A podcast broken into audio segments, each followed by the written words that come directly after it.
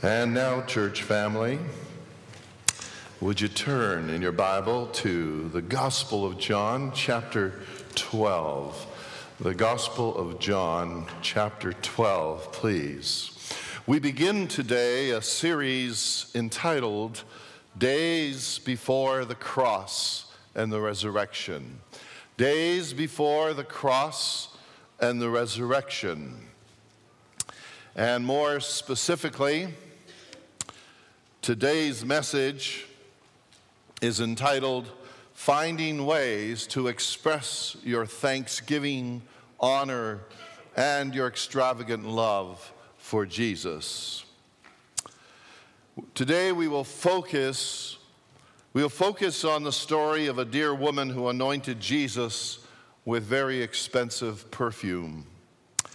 This event probably happened on the Saturday evening before the Sunday when Jesus rode into Jerusalem on a young donkey. The story is really, I would say, it's really about a family expressing their thanksgiving, honor, and extravagant love for Jesus. Perhaps you have never quite seen it that way before, but I hope you'll see as we progress through the biblical account. And so, our theme, as I've said, is finding ways to express your and mine, to express our thanksgiving, honor, and extravagant love for Jesus. Here is what the Word of God says in John 12, beginning at verse 1. Six days before the Passover celebration began, Jesus arrived in Bethany, the home of Lazarus, the man he had raised from the dead. A dinner was prepared in Jesus' honor. Martha served, and Lazarus was among those who ate with him.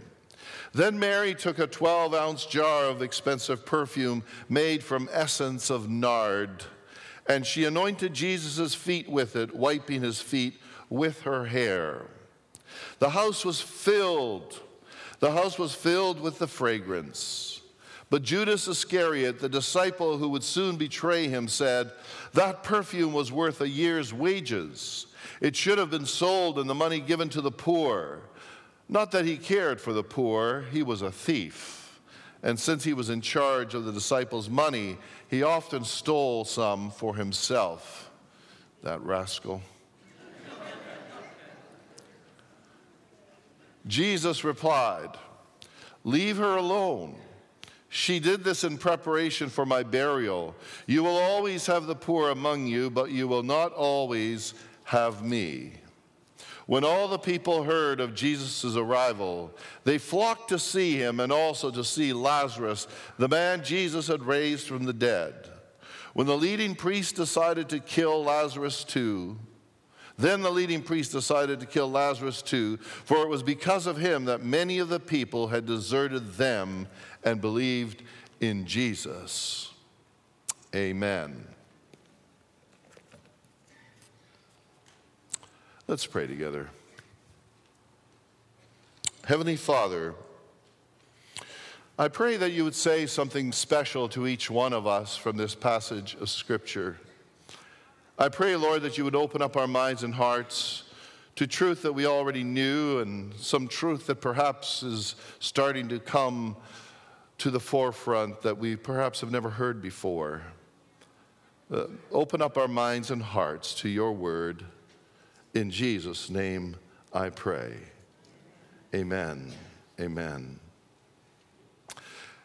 As I read and studied this part of our Holy Bible, my friends, I believe this, this dinner, this dinner that is described here, was most likely a Thanksgiving dinner for the fact that Jesus had brought back to life Lazarus, who had been dead for four days. Lazarus' sisters, Mary and Martha, wanted to express thanksgiving, to express their deepest gratitude, obviously, for what Jesus had done, raising Lazarus up from the dead. And so they planned a lovely dinner. It's possible that the dinner celebration was at the house of Lazarus and Mary and Martha, Or, according to Matthew's Gospel, chapter 26, verse 6, they, they might have held the celebration at the home of Simon, a man with leprosy who had been healed by Jesus. And it's possible that Mary and Martha cooked the meal and, uh, at Simon's home or took it over there. It's not quite clear, but it really it doesn't matter. It doesn't really matter. What matters is that Mary and Martha and Lazarus in their own way, wanted to express a great sense of thanksgiving for the miracle that Jesus had done in bringing back to life their dear brother Lazarus. And so, what might be? What might be some ways in which you and I in a personal setting, on a personal level, level. What might be some ways in which you and I can express our thanksgiving and our, our honor and, and our love for Jesus? This family did it in their own way, in their context in that first century. What might be some of the ways in which you and I might do something similar? Well, think with me. Perhaps, perhaps you might want to hold a dinner you might want to hold a dinner. That's what Mary and Martha did hold a special dinner. Invite some family members, some friends, but also, also some people that are perhaps strangers to you and, and are in the process and can be in the process of becoming friends with you and your family. But invite them and, say, say to them, Would you come over? Come, come come to our dinner at which we want to simply express thanksgiving to the Lord for his blessings. And, and when you come, can you also prepare yourself to share, to share some of the good things the Lord has been doing in your life, some of the things that you are grateful for? And um, as I speak, those words I want to commend. In fact, I want to commend the many of you who across the years have held Thanksgiving dinners and services to which, uh, to which you have invited me or one of our other pastors to lead the service, to lead the singing and, and bring a message. And, and some of you have already been doing this for many years. And by the way, you don't have to. You don't have to have me or one of our other pastors come. You can have a dinner with a group to express gratitude and to honor the Lord. But, but if you want one of us pastors to come, certainly let us know. And if at all possible, we want to be there and we want to rejoice and we want to celebrate with you, celebrate the Lord's goodness and graciousness. Amen? Amen. Uh, you know, I was just thinking, I was just thinking in the case, in the case of Mary and Martha, Jesus was there physically with them. You know what I found? When God's people get together, Jesus shows up. Perhaps not physically, but the Lord shows up by His Spirit.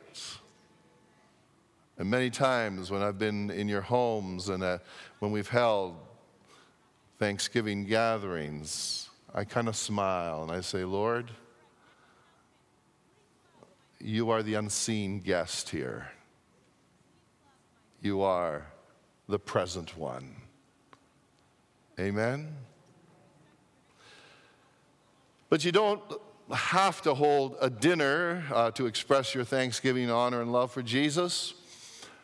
You don't have to do it that way. It's one of the possibilities. On occasion, you might want to uh, hold a special prayer meeting. For those of you who are taking notes, that's, that's number two. Hold a special prayer meeting.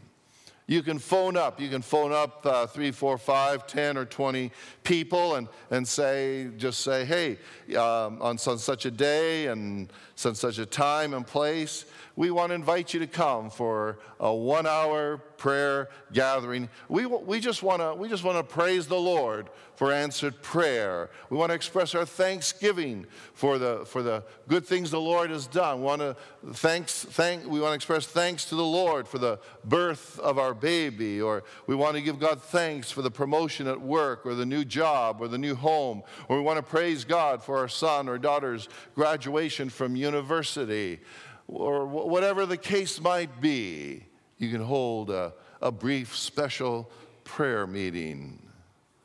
Amen? We're just talking about a few ways in which you can express gratitude and honor and love for the Lord.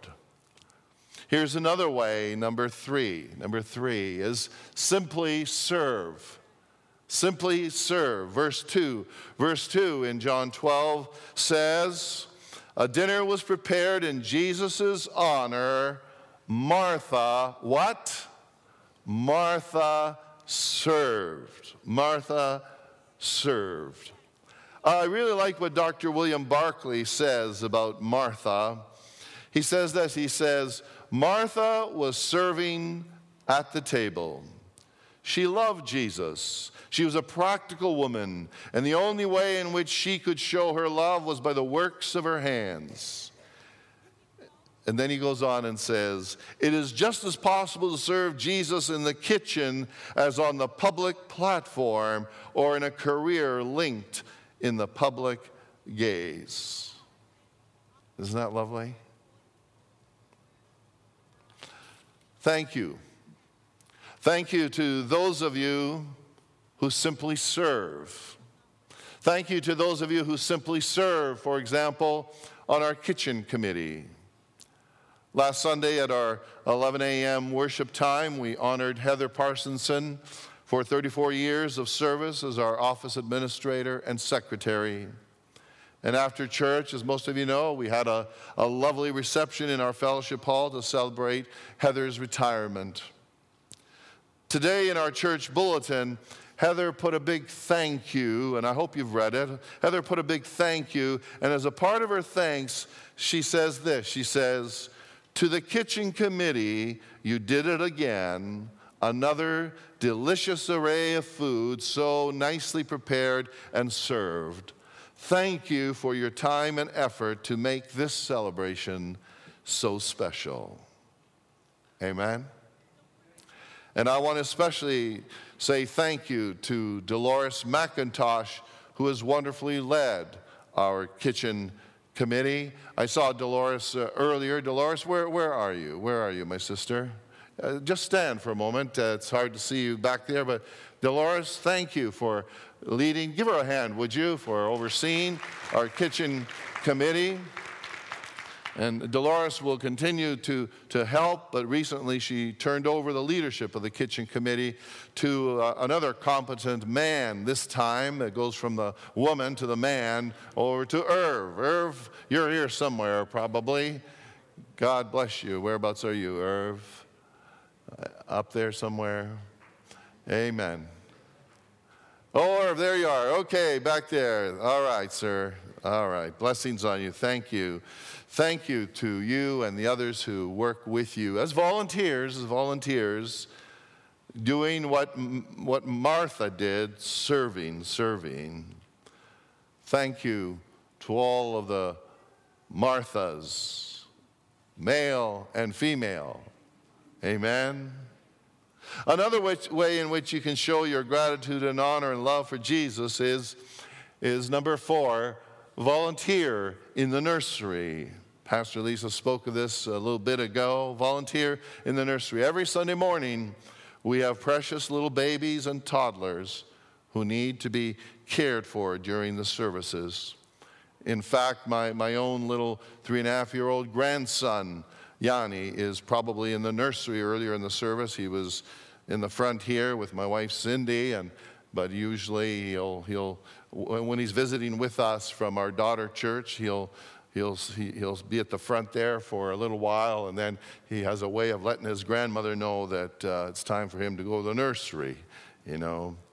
Uh, in your church bulletin, in your church bulletin, there's a lovely pink insert inviting you to volunteer in the nursery. If you didn't already fill it out during the offering time, I want to encourage you to take it out now. Take it now. Fill it out. Fill it out and uh, g- give it to me or hand it to our, our, to our nursery director, Thelma Carjon. And I want to say thank you to Thelma for scheduling our nursery week by week, month by month. Uh, just for your interest, I remember how when our daughter Amy was a, a little girl, our daughter Amy couldn't wait, uh, couldn't wait to be old enough to serve in our nurseries. Uh, once Amy was old enough and mature enough, she loved volunteering with the babies and the toddlers. And uh, it, wasn't, it wasn't, I hope, it wasn't because she wanted to skip her father's sermons, okay? But she just really enjoyed helping in the nursery. And some of you will also discover the joy of assisting in our nurseries, as, as did my daughter. Now, now, currently, as far as I know, Amy is not able to serve in the nursery very often at our new church, where she and her husband are pastoring at our Connect Church, because every Sunday morning during the regular service, she is leading the children's worship, the children's time. So I, I, I hear that she misses the, the little ones as um, she doesn't have as much opportunity to help in the nursery because of her other main responsibility as a volunteer children's church leader. Well, here's another way in which you can show your thanksgiving, honor, and love for Jesus. Number five, number five, sacrifice something significant. Look at verses uh, 3, 4, and 5, and 6, all right? Look at uh, verse 3, starting there it says, Then Mary took a 12 ounce jar of expensive perfume made from essence of nard, and she anointed Jesus' feet with it, wiping his feet with her hair. The home was filled with the fragrance. But Judas Iscariot, the disciple who would soon betray him, said, That perfume was worth a year's wages. It should have been sold and the money given to the poor. Not that he cared for the poor, he was a thief and since he was in charge of the disciples' money, he often stole some for himself. So, obviously, as we read that, obviously, Mary sacrificed something significant a very expensive bottle of perfume worth a year's wages, according to Judas. Now, some commentators, by the way, say that uh, the particular perfume was imported most likely from the mountains of India far away. And one author says, we see, we see here love's extravagance. Mary took the most precious thing she possessed and spent it all on Jesus. He says, Love is not love if it nicely calculates the cost. It gives its all, and its only regret is that it does not have more to give. Isn't that something? It gives it all, it gives its all, and it only and its only regret is that it it not it does not have more to give. Wow. I want to point out to you uh, how the middle part of verse 3 says, Mary, she, Mary, anointed Jesus' feet with it, that is, with the perfume, wiping his feet with her hair. The fact that she wiped his feet with her hair is actually very significant. In Palestine in the first century, no respectable woman would ever appear in public with her hair unbound. On the day a girl was married, her hair was bound up, and never again would she be seen in public with her hair flowing loose. That was a sign of an immoral woman if the hair was let loose, so to speak. Think about this. With Mary's hair being let loose so she could wipe his feet, with her hair. It was as if Mary, it was as if Mary was saying, you know what? I don't care what anyone else thinks. I just want to show Jesus my utmost gratitude, my utmost honor, my, my extravagant love as best as I can and still be appropriate. Amen. I want you to also notice how the last part of verse says, the house was filled with the fragrance. The house was filled with the fragrance. Those words are a reminder of how so often your lovely deed will often add to the beauty of life in general. Amen. Mary sacrificed something very significant. In the days or the weeks ahead, what might be, what might be your significant sacrifice? Think with me for a few moments on this. What might be your significant sacrifice? Well, to begin with, I, wa- I want you to sincerely pray and say, Lord, what can be my significant sacrifice in these days ahead? I'll, I'll share with you some th- thoughts here. It's possible that your significant sacrifice might be a generous donation for world missions. For world missions. That's point A for those making notes. Uh, between now and the end of April, we have a goal of giving $60,000 for world missions. And so far, we have raised nearly 25,000. Be open, be open to the, to the possibility of the Lord directing you to give a generous gift for world missions. The Church of the Nazarene has missionaries all over the world, and you and I have the privilege of helping to support them. Amen. And speaking of world missions, this coming Wednesday evening at 7:15 in the middle section of the balcony, we have a wonderful mission service planned with a guest speaker, and I want to encourage you to join, to join our missionary president and myself and Pastor Lisa and the others who are normally here on Wednesday evenings. I want to invite you to join us for this time of learning about missions. Let it be so. Let it be so. It could be, it could be on this question of what might be your significant sacrifice. It could be that you might want to give a generous gift to help people with leprosy. Someone, uh, someone, I hope you're that someone who has seen the nice brochure in the bulletin today, uh, basically telling a little bit about a leprosy ministry and uh, there are some parts in the world where leprosy is still a problem. It has been uh, contained, but there are still some people who need help because of leprosy. And you can take that brochure and, and respond and mail it in and give, give your donation and respond in accordance with the way in which the Lord directs you. Or someone else might want to give a generous donation to our church mortgage fund to help pay our monthly mortgage of over $14,000. Someone else might be led to give to support our radio ministry. And as I say that, radio listeners, thank you for listening today. And radio listeners, perhaps you especially would like to send a generous donation to Rosewood Church of the Nazarene, 657 Milner Avenue in Scarborough, postal code M1B2K4 to help support the radio ministry that many of you listen to every week.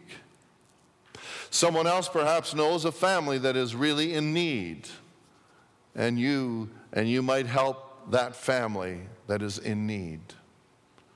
That could mean buying them groceries. It could mean paying some of their utilities, or it could mean paying their rent or paying their mortgage for the next month. Or you could help them in some other practical ways. I mentioned earlier today in the service that, that uh, this very day we have a gentleman from our church who is going home from hospital after having a quadruple heart bypass surgery. He lives on his own. He lives on his own, um, not far from here, in fact. And it's going, it's going to be difficult. It's going to be tough for him to cook and do basic housework for a few weeks. And so I, have put some information sheets on the communion table here. I've put some information sheets about his address, phone number, so that if, if you feel led to just uh, just give him a, a, phone call and just say, Brother Brent, uh, when can I come over and bring a meal for you? Or when can I come over and do some uh, housekeeping that you maybe need done? And in doing so, you, you can just say, I'm doing it in the name of Jesus. Amen? You're helping in just a simple, practical way. Let it be so. Help out of love for Jesus. The season of Lent begins on Wednesday, February 14. Lent is a time for extra prayer, self denial, and a time to sacrifice something significant. What might that be for you? For some of you, sacrificing something significant may mean sacrifice your time. Sacrifice your time for the Lord's work. Be open. That's what I would say. Be open to how the Holy Spirit might lead you to sacrifice something significant. Now, I have to tell you something you won't like, because I don't like it myself. When you decide to sacrifice something significant, there might be someone who won't like it or who will disagree with you. It happened with Mary. Look at verse 4 in John 12. Look at verse 4. After Mary pours the oil over Jesus, verse 4, but Judas Iscariot, the disciple who would, the disciple who would soon betray him, said, That perfume was worth a year's wages. It should have been sold and the money given to the poor. Right? Obviously, Judas didn't like what she did. He didn't like it for his own selfish reasons, of course. What I'm saying, my friends, is when, when you decide to sacrifice something significant for the Lord, don't be surprised if someone isn't happy about it. It's probably happened to some of you already. It, it, has happened to me numerous times over the years. For instance, uh, Rosewood Church of the Nazarene started by renting the gymnasium of Brimwood Boulevard Public School. In 1982 83, we built our first church building on Alex Muir Boulevard, one block north of Finch and Brimley. We moved into that first building on Sunday, April the 17th, 1983. We had planned very carefully and very wisely, but still, when we finished construction, when we finished construction, we were about $44,000 short in paying all of the construction bills.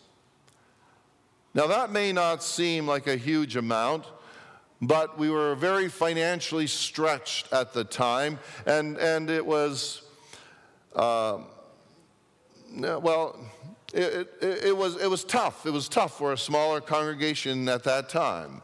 It was a lot of money. 44,000 was a lot of money for us to come up with. And I still remember contractors, contractors phoning me up uh, weeks after their, their um, bill was due. They'd phone me up and say, Pastor Nick, we haven't seen a check from your church yet. Where's the money? And I would be honest with them and I would say, you know, we're working on it. We're working on it, sir. We're working on it, ma'am. You know, then I get another phone call, Pastor Nick, your, your, your um, invoice is overdue by X number of weeks. You're gonna, we're going to be charging you interest soon. You, you got to pay up. You got to pay up. I know, I know. We're working on it. We're working on it. So I, I remember, I, I remember um, how things went. Um, a few of you here might remember how, in order to make up the $44,000 shortfall, we had what we called a leap of faith. We challenged our congregation to give as generously as possible. And at that time, when we had the leap of faith, at that time, my, my wife and I felt very clearly, led by the Lord, to give $10,000 towards the shortfall. We didn't have, we didn't have $10,000. And as far as I recall, I believe we had maybe four or 500 in the bank. We didn't have $10,000, and so we went to the bank. We went to the bank and we borrowed. We borrowed $10,000 so we could donate it to our leap of faith. All that my wife and I were trying to do was to sacrifice something significant as we felt by the Lord. Soon after we gave the $10,000, a, a gentleman in our church talked with me to my surprise, he talked with me and he said, Pastor Nick, Pastor Nick, I'm, I'm really upset with you. Well, I was totally surprised because I didn't know what in the world I had done to upset him or anybody. I was totally surprised, and I, and I said, Well, how come? How come you're upset with me? He said, Well, I'm upset because you borrowed $10,000 to donate to our church. I said, Yeah. And he went on to say, he said, I have money, I have money, and I could give, I could give more than $10,000, but I want, I don't want to give it. And he said, And so it bothers me that you were willing to go and borrow to give, but I don't want to give what I already have. And so I, I said to him, Brother, my wife and I simply did what we know the Lord wanted us to do. And you need to do, all you need to do is to do what the Lord wants you to do. That's all, right? Uh, fortunately, fortunately, he and I continued to have a good relationship until, until he went to heaven. And uh, he went to be with the Lord many years ago, or else I would not have told you this story. And, and most of you wouldn't know who it is anyway. Uh, what I'm saying is, I learned, I learned about 35 years ago that even when you sacrifice something significant for the Lord, someone, someone might not be happy with what, with what you did. Do it anyway. All right? Do it anyway. Well, why are, you, why are you helping with that? Why are you helping that person? Why are you helping that family? Or why are you giving to your church? Or why are you supporting missionaries? Do it anyway. One last thought. There is a tendency for us to say, hear me now, because I've seen this too often. There's a tendency for us to say, tomorrow, or next week, or someday, I will sacrifice something significant for the Lord or for some person or for some family. Someday, someday I will speak those words of praise. Someday I will speak those words of encouragement. And I want to say to you seize, seize the opportunity when you have it. Because tomorrow may be too late.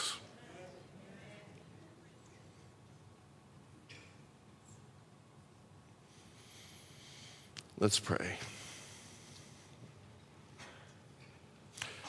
Our Heavenly Father, we see how Mary and Martha and Lazarus try to express their thanksgiving and honor and extravagant love for Jesus. And Lord, I pray that you, by your Holy Spirit, would move upon all of us and direct each one of us to do the same in these days ahead as we look towards Good Friday and Easter Sunday. I pray, Lord, that you, you, would, uh, you would help all of us to find ways by which we too can express thanksgiving, honor, and our love for you. In Jesus' name we pray. Amen. Amen.